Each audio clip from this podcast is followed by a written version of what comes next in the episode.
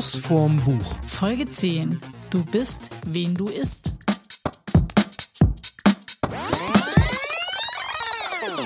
Ihr hört eine neue Folge von Schuss vorm Buch. Diesmal geht es ums Thema Ernährung, Lebensmittel, Essen und alles, was man drumherum so machen kann. Und äh, das Knabbergeräusch im Hintergrund ist unser schon letztens angekündigter mitgebrachter Hund den wir jetzt gerade mal ruhig gestellt haben, mit einer riesen Rinderkopfhaut. Das Ding ist etwa einen halben Meter lang. Und er versucht sich da jetzt schon seit einer halben Stunde ganz ergiebig dran. So, wer soll, wer möchte anfangen? Wer möchte sein Buch hier heute das erste Mal vorstellen? Sollen wir direkt mit dem Gast anfangen?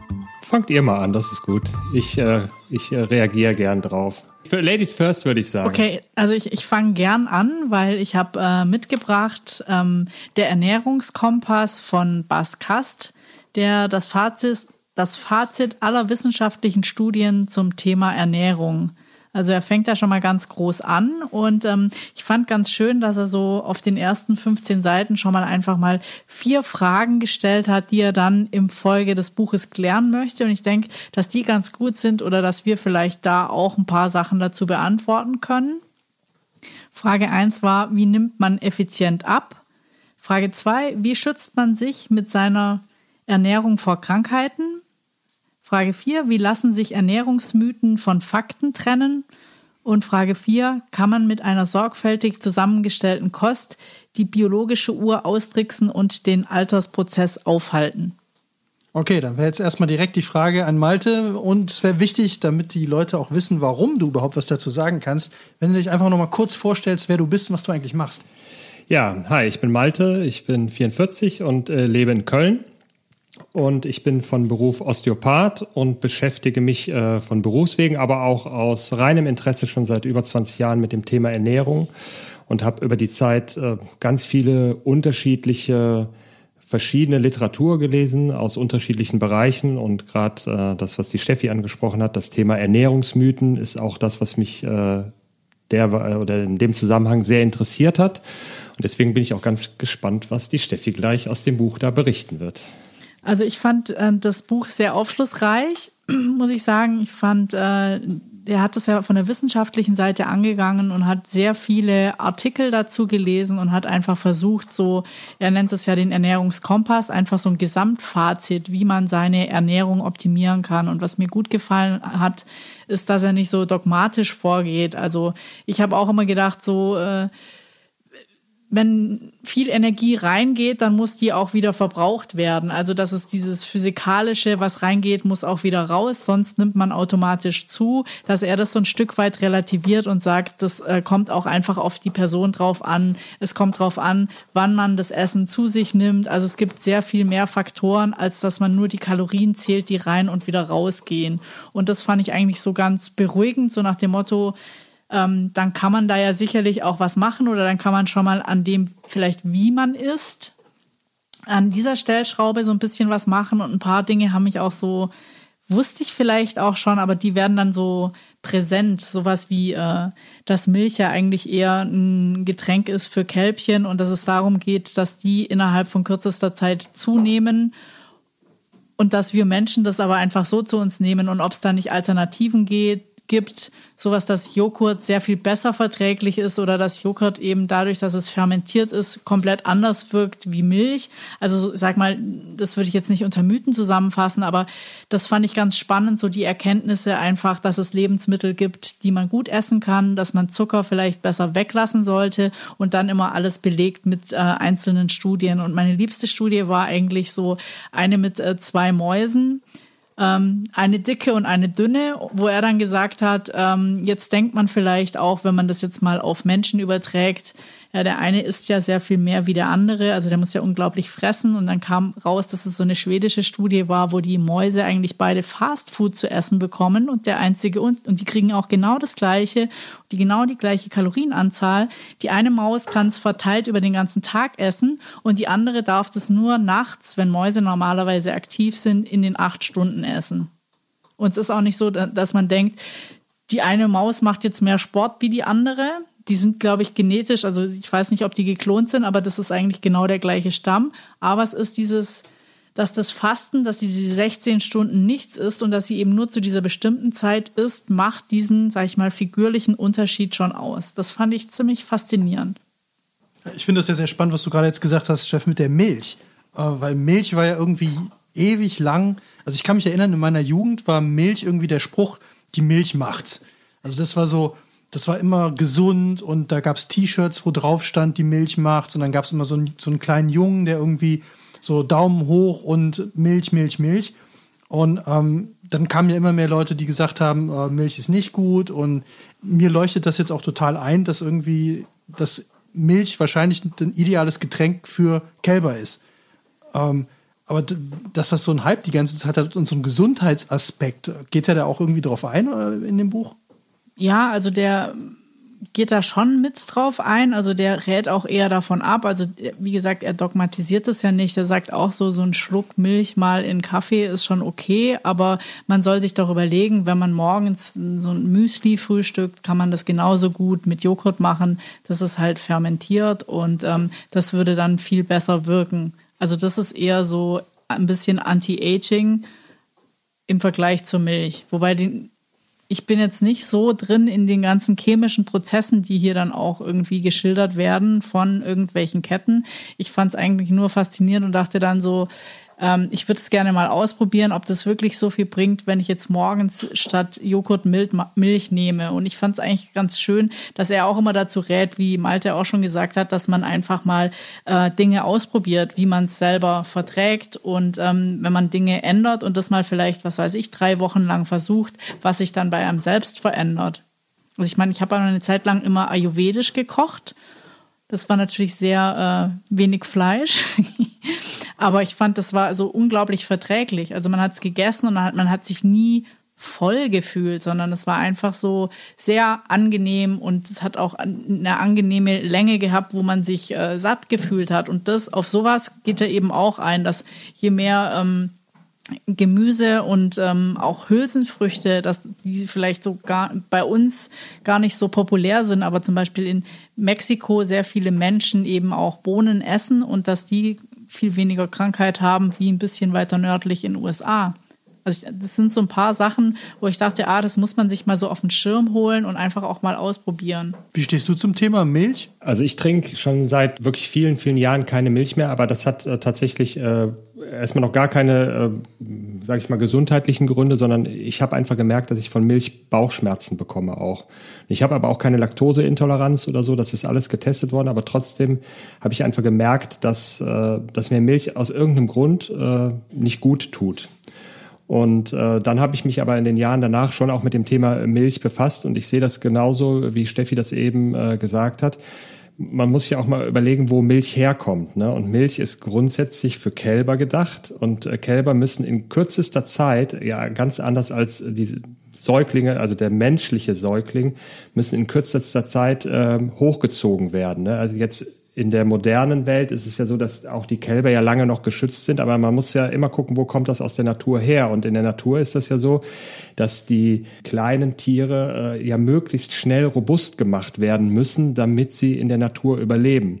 Und da gehören die Kälber schlussendlich ein Stück weit ja auch dazu. Und äh, Milch hat unglaublich viele Wachstumshormone auch. Und äh, da der Mensch aber nicht mehr in die Länge wächst, also der erwachsene Mensch, kann, hat er nur noch zwei Möglichkeiten, nämlich einmal äh, nach vorne und nach hinten und äh, nach rechts und links zu wachsen. Und äh, da habe ich tatsächlich auch äh, eine Reihe von Patienten, ähm, auch jungen Menschen vor allem dann gehabt, die wirklich noch so diesen bekannten Babyspeck am Leib hatten, also jetzt nicht wirklich übergewichtig waren und denen ich einfach mal gesagt habe, ey, lass mal vier Wochen oder sechs Wochen wirklich mindestens 50 Prozent der Milchprodukte weg.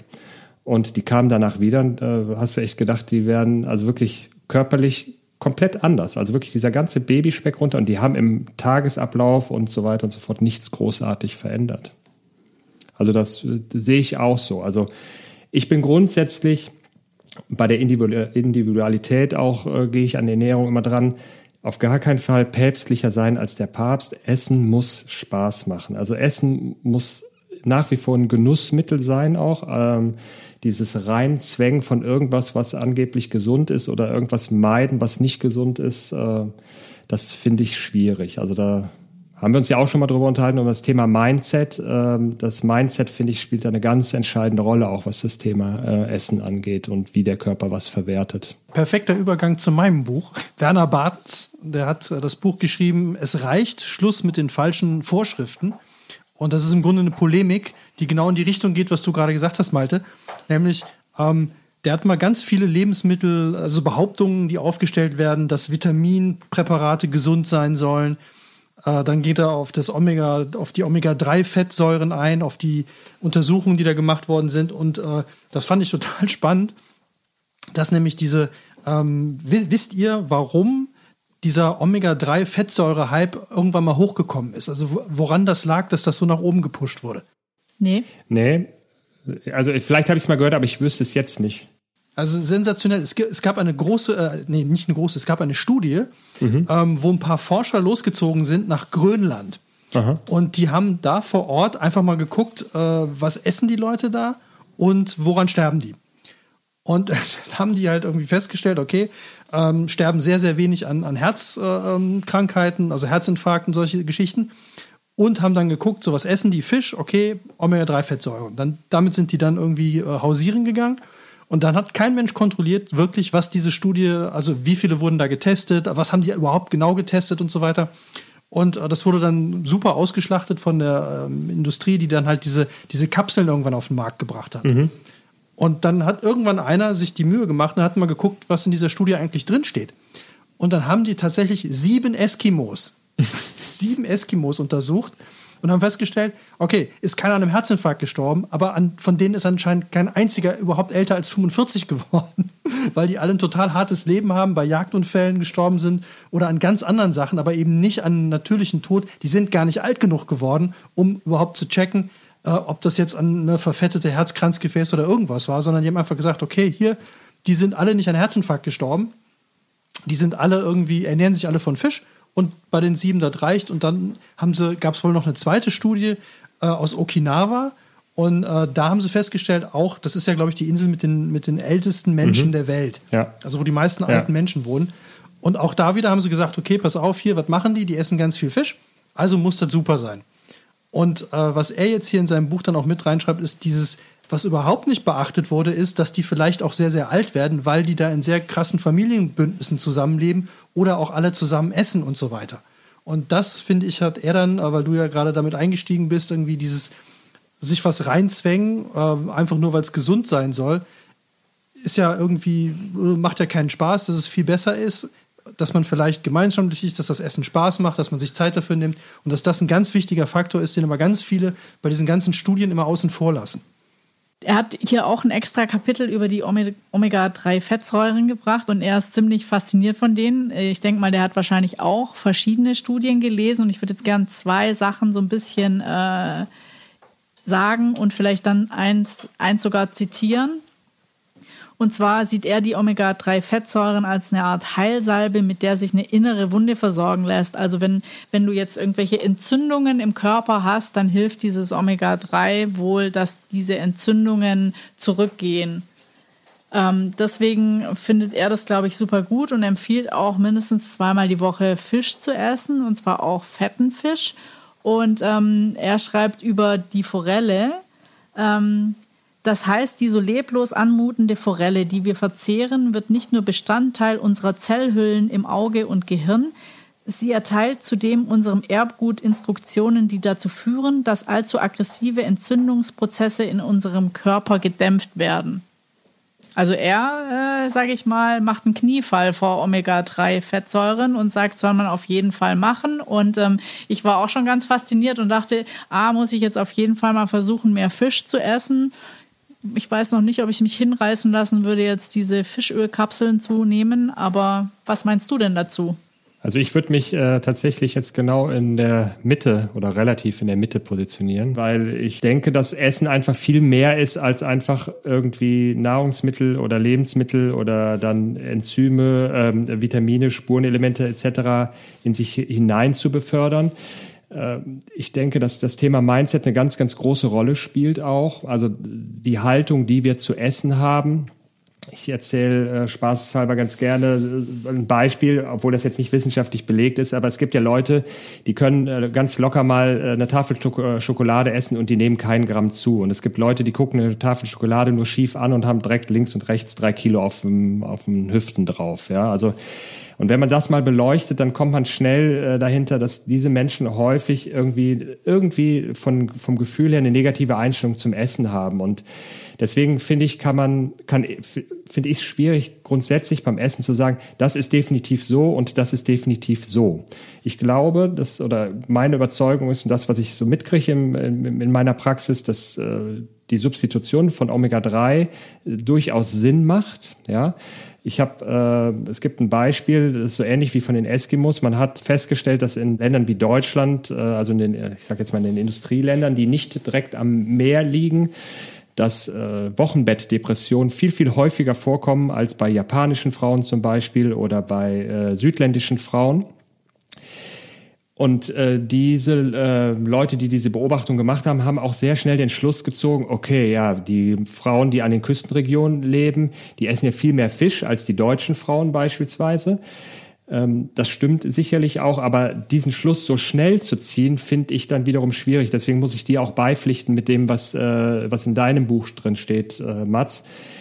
Und das finde ich, findet man sehr häufig, wenn man sich mit äh, mit Literatur aus dem Ernährungssektor befasst, da hat jemand mal was beobachtet, von mir aus auch von 50 oder 100 Leuten und dann wird das direkt so groß aufgemacht. Und mit Ernährung kannst du unglaublich viel Geld machen, also auch mit äh, Nahrungsmitteln, äh, Nahrungsergänzungsmitteln, die ich durchaus für sinnvoll erachte, aber man muss auch immer gucken, ob der das Individuum, also der Einzelne, das tatsächlich auch so braucht. Ja, also deswegen bin ich so, ich finde, es ist beides wichtig. Ne? Also ich finde es wichtig, dass man sich gesund ernährt, bin ich ganz klar ein Verfechter von.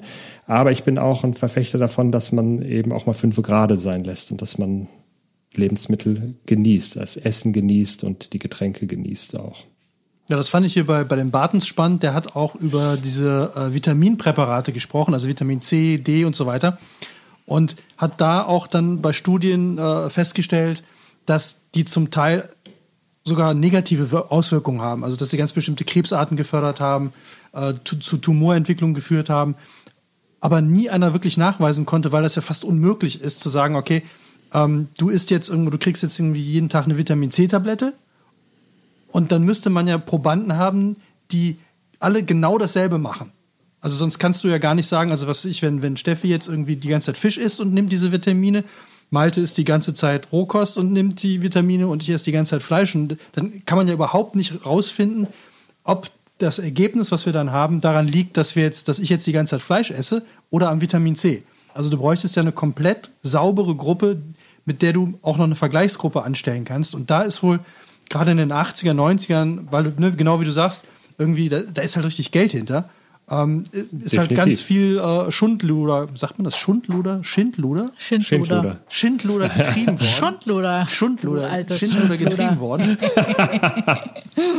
Und äh, die einzige Studie, die er da irgendwie äh, mal postuliert hat, die gut war, äh, weil sie genau das nämlich mal berücksichtigt hat, war eine äh, in einem Kloster wo man mhm. irgendwie über, über Jahre oder ich glaube sogar über Jahrzehnte hat man irgendwie 40 oder 50 Nonnen äh, immer wieder kontrolliert und die haben alle dasselbe gegessen. Die haben mhm. alle das gegessen, was sie in ihrem Klosterhof gezüchtet haben. Mhm. Ob das jetzt Hühnchen waren oder ob das jetzt Gemüse war, ganz egal. Und die hatten alle natürlich ein sehr, sehr ähnliches Leben. Also sprich, die haben alle keinen Alkohol getrunken, rauchten alle nicht, hatten alle denselben Tagesablauf. Und da konnte man dann ganz äh, viele Ableitungen machen. Und das Ergebnis davon, und das fand ich dann so spannend, war, äh, dass du eigentlich nichts aussagen kannst. Also, dass trotzdem wieder ein paar an dem gestorben sind, ein paar an dem und dass es überhaupt keine Korrelation von der Ernährung, die die hatten, im Großen und Ganzen dazu gab, woran die nachher gestorben sind oder welche Krankheiten die hatten.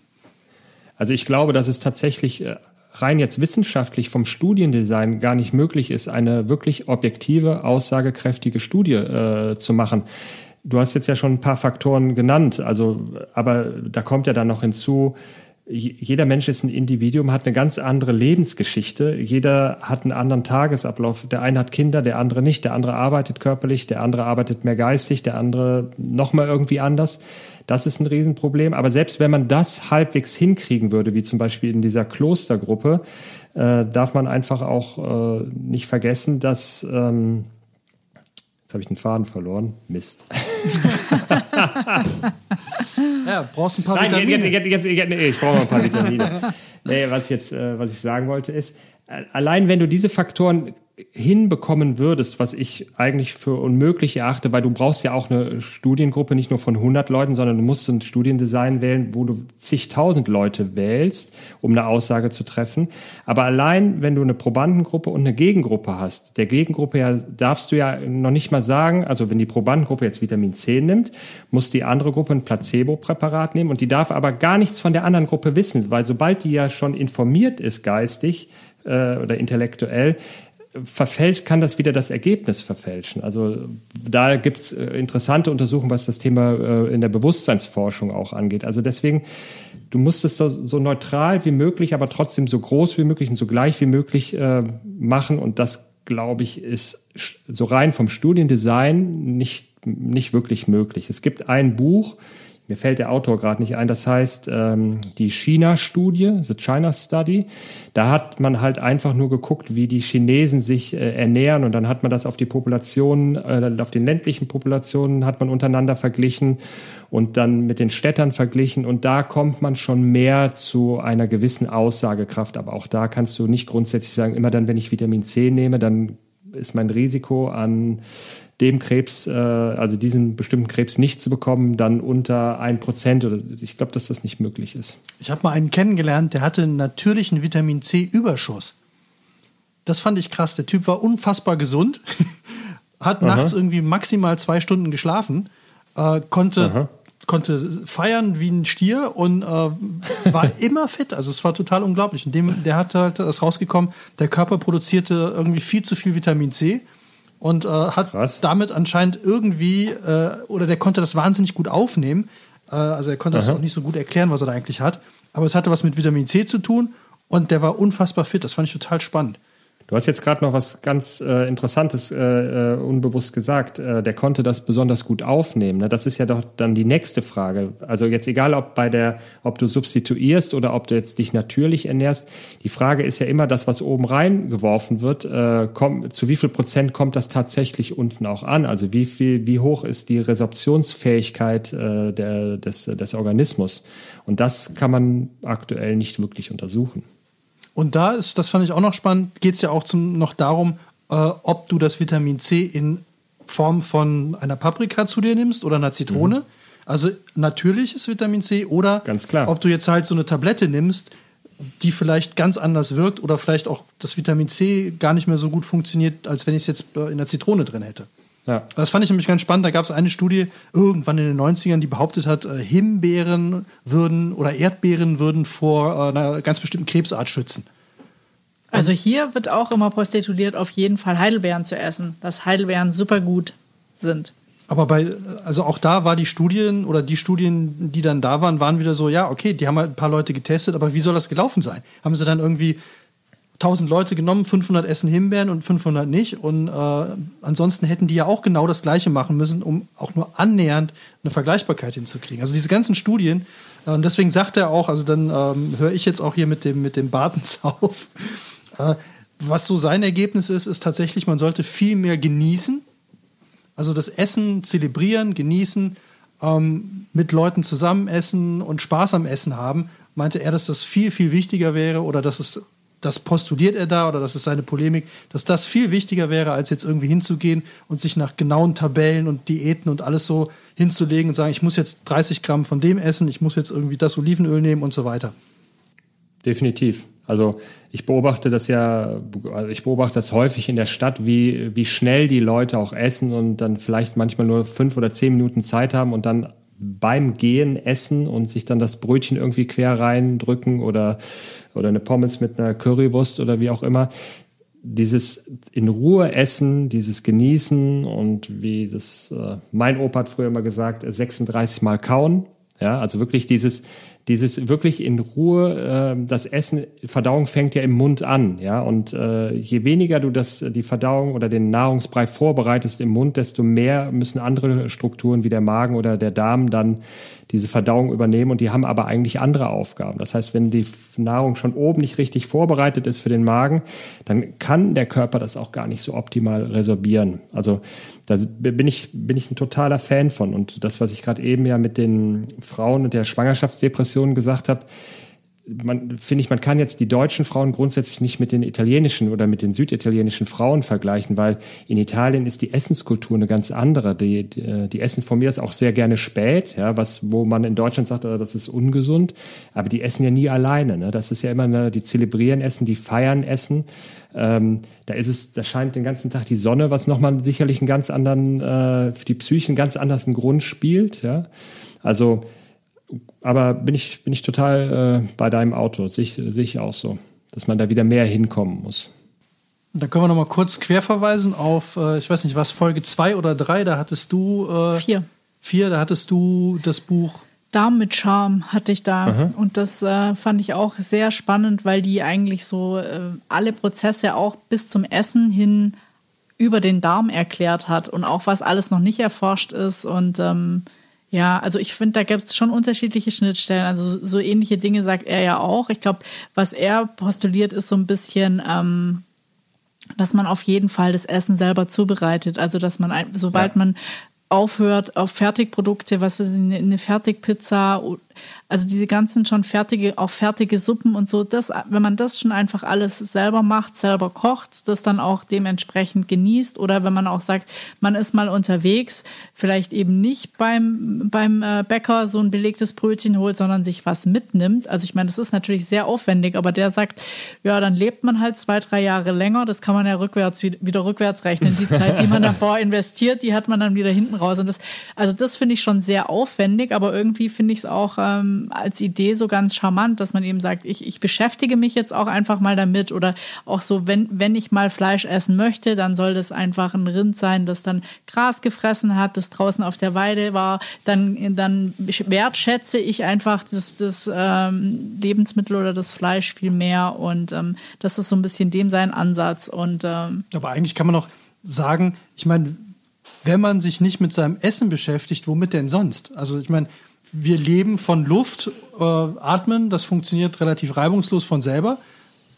Aber Essen ist ja das Einzige, was sonst noch uns am Leben hält. So, und wenn ich da jetzt keine Zeit für habe, ist es doch eigentlich total paradox zu sagen, ich gehe lieber arbeiten äh, und esse dann halt, wie du sagst, die Currywurst im Gehen, damit ich noch mehr und noch länger arbeiten kann, anstatt zu sagen, ja, ich würde gerne länger leben und äh, esse dann lieber in Ruhe und nehme mir dann eine Stunde Zeit und, und koche mir was Schönes. also ich, ich weiß noch, mein Schwager, die haben eine Zeit lang in Holland gelebt und in Holland kannst du auch jedes Gemüse vorgeschnitten kaufen. Dann habe ich auch zu ihm gesagt, das ist doch nicht dein Ernst. Also die haben schon selber gekocht, aber du kaufst dir zum Beispiel die Karotte oder die, die Kartoffel schon geschält und klein geschnitten. Ich auch gesagt habe, aber die Zeit muss man doch dann im Endeffekt haben. Also das kann ich gar nicht verstehen. Ich hatte mal eine Freundin, eine Bekannte, sagen wir lieber, die war, als die beim Essen bei uns war, völlig überrascht, dass man Kartoffelpüree selber machen kann. die hat echt total entgeistert geguckt. Ich habe gesagt, es gibt Kassler mit Sauerkraut und Kartoffelpüree. Und weil die das total gerne isst so. Und dann guckte die und meinte, was ich denn jetzt mit den Kartoffeln machen würde. Ich denke, äh, ich, es gibt Kartoffelbrei. Irre, oder? Die hat wirklich bis dahin immer nur bei den Eltern schon gelernt, Kartoffelbrei ist ein Pulver, das kommt aus der Tüte, das rührst du mit Milch an und fertig. Ja, aber geh mal durch den Supermarkt und überleg dir, wie viele Produkte jetzt extra beschleunigt, schon fertig da drin stehen. Das sind doch bestimmt 80 Prozent. Mehr. 96 Prozent. Ernsthaft, ja. ja. 96 Prozent der Lebensmittel, im, also auch wenn du wirklich einen Bio-Supermarkt nimmst, sind, äh, also beim Bio-Supermarkt sind ein bisschen weniger, aber es sind auch über 90 Prozent, sind industriell, sind irgendwie vorverarbeitet. Ja, also selbst wenn du jetzt äh,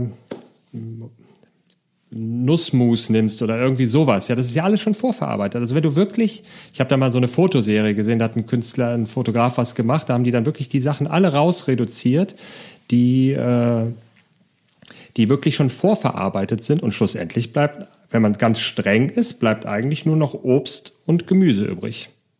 Ja, also selbst das Brot ist ja schon im Prinzip industriell vorverarbeitet, also oder, oder das Korn ist ja dann verarbeitet und deswegen da bleibt nicht viel, äh, da bleibt nicht viel übrig.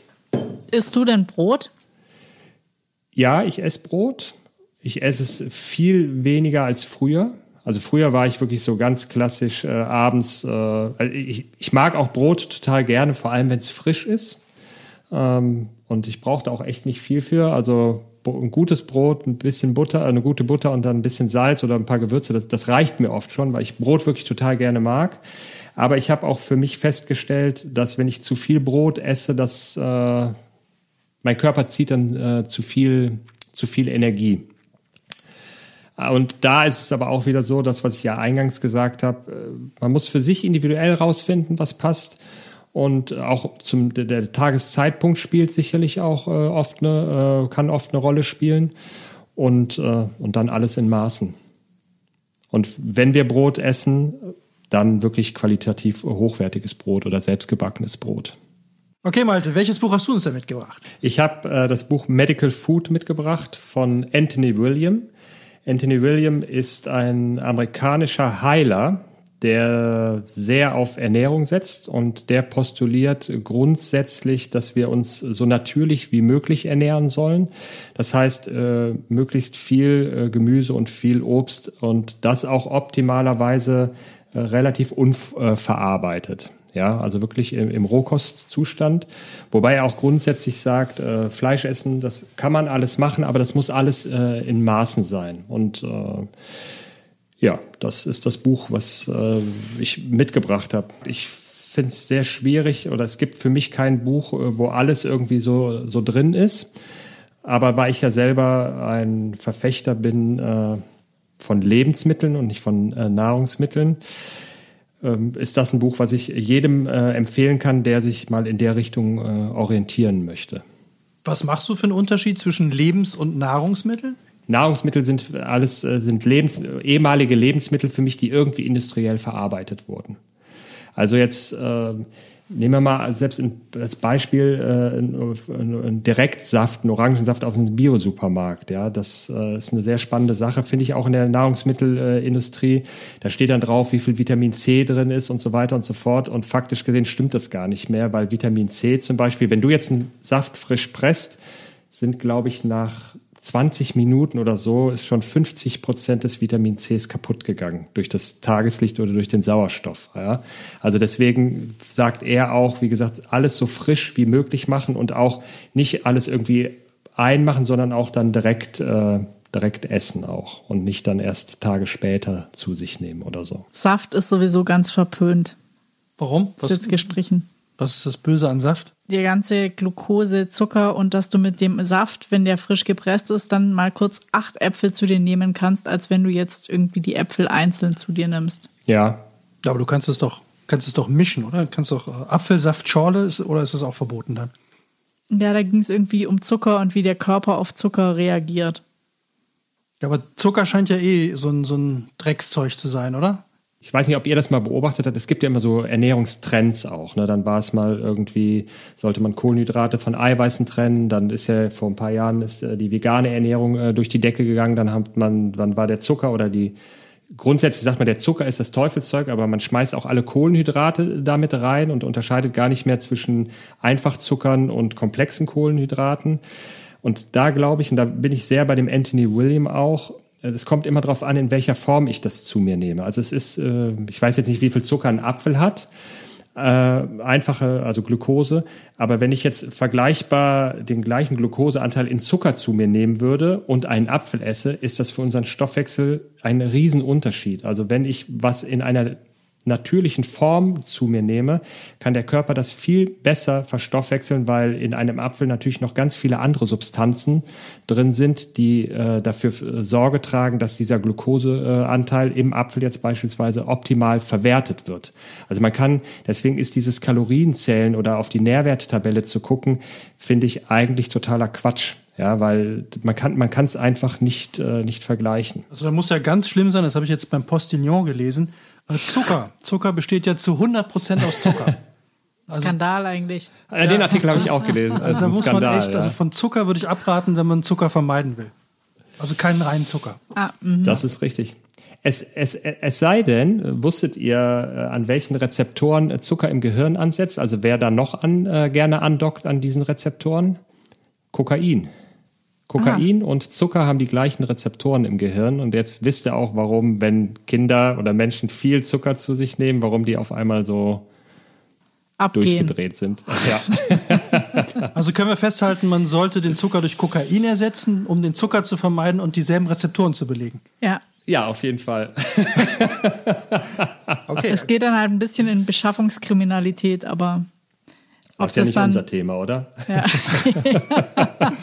da machen wir dann noch einen eigenen Podcast zu. Mhm, ja. Wir haben ein schönes Tipps Thema. Tipps und Tricks. Ja, Tipps und Tricks zur Beschaffungskriminalität. Ja. Aber ich würde gerne noch mal auf das äh, eingehen, was du gerade gesagt hast, Steffi ja, mit den Säften, man muss halt auch immer gucken, was man für Säfte zu sich nimmt. Also der Anthony William zum Beispiel ist ein ganz großer Verfechter von Säften und Smoothies auch. Aber der sagt auch, äh, man sollte immer eine grüne Basis haben. Ja, also zum Beispiel Spinat mit rein oder Mangold oder irgendwas äh, Gemüseartiges. Und äh, App, äh, Obst sollte immer so viel rein, wie du auch in der Lage bist, selbst direkt zu essen. Ja, und das machen ganz viele falsch. Die denken halt, okay, jetzt mache ich mir hier ein super äh, gesundes Getränk und dann mache ich da äh, in den Smoothie zwei Bananen rein, äh, drei Birnen, vier Äpfel und noch ein paar Kiwis und eine Mango und so. Das würdest du ja, würdest ja nie auf die Idee kommen, selbst wenn du das liebst, das am Stück zu essen. Schaffst du ja gar nicht. Ja, und da äh, gibt es auch tatsächlich Untersuchungen, dass die Leber dann wirklich total überfordert ist und die Glucose direkt äh, umwandelt äh, in Fettpölsterchen. Und äh, also nicht nur auf den Hüften, sondern dass die Organe auch verfetten. Und das ist gesundheitlich sicherlich sehr bedenklich.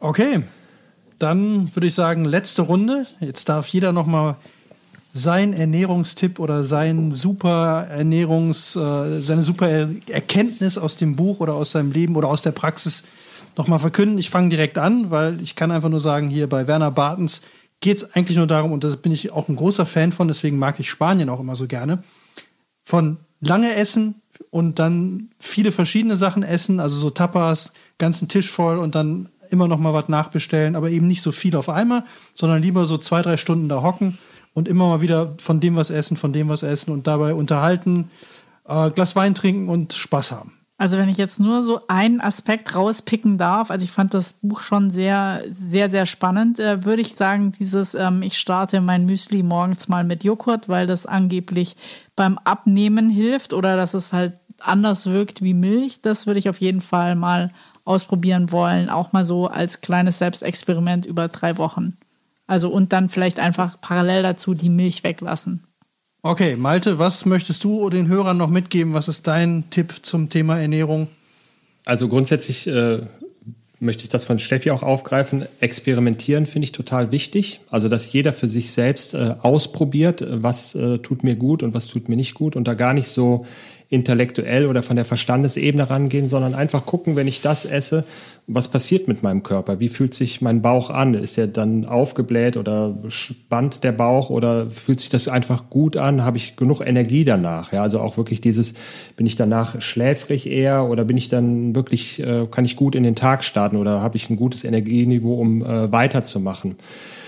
Das finde ich sehr wichtig, dass man wirklich diese Individualität äh, beachtet.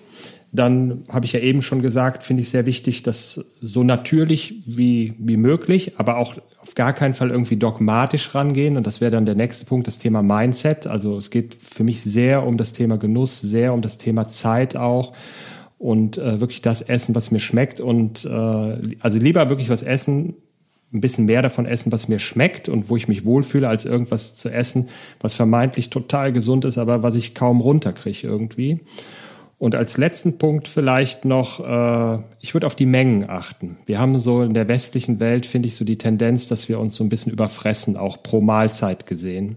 Und dass man eher äh, ein bisschen weniger isst und dann von mir aus auch häufiger am Tag. Ich glaube, das ist für den Verdauungstrakt häufig äh, besser. Aber auch das ist äh, individuell. Manche Leute brauchen drei Mahlzeiten am Tag, manche brauchen fünf. Ich komme unter der Woche zum Beispiel ganz oft mit zwei Mahlzeiten klar. Also das ist für mich energetisch äh, am besten. Aber auch das äh, ist sehr individuell. Einfach ausprobieren. Okay. Ich glaube, jetzt haben unsere Zuhörer eine Menge Informationen gekriegt, um mal loszulegen. Ja, und alle wahrscheinlich jetzt schon totalen Hunger und wollen sofort ähm, Tapas machen, sich hinhocken und dann mal gucken, was sie davon essen dürfen.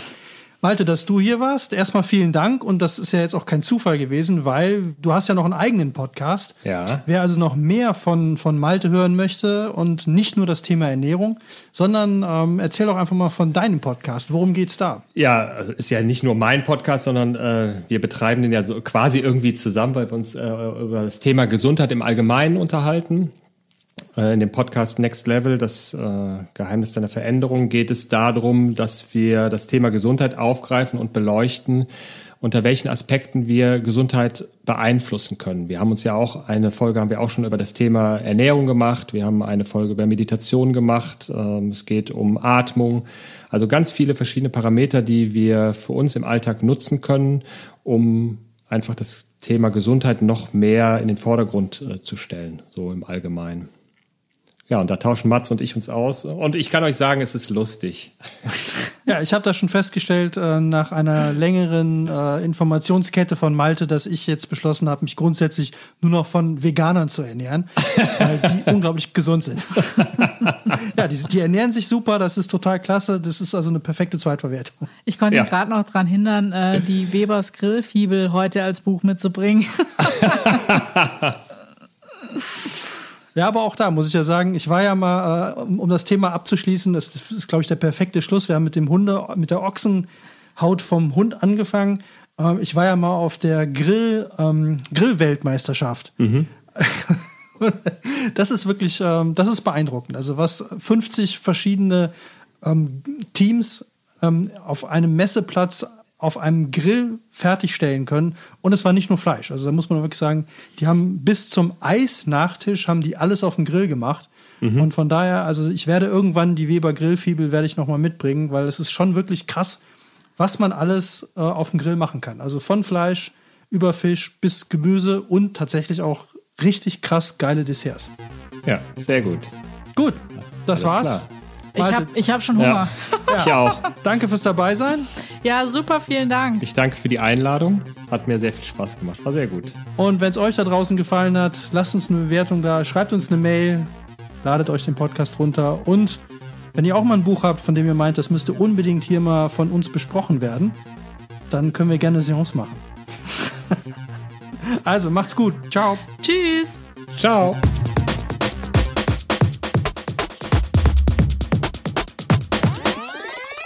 Schuss vorm Buch.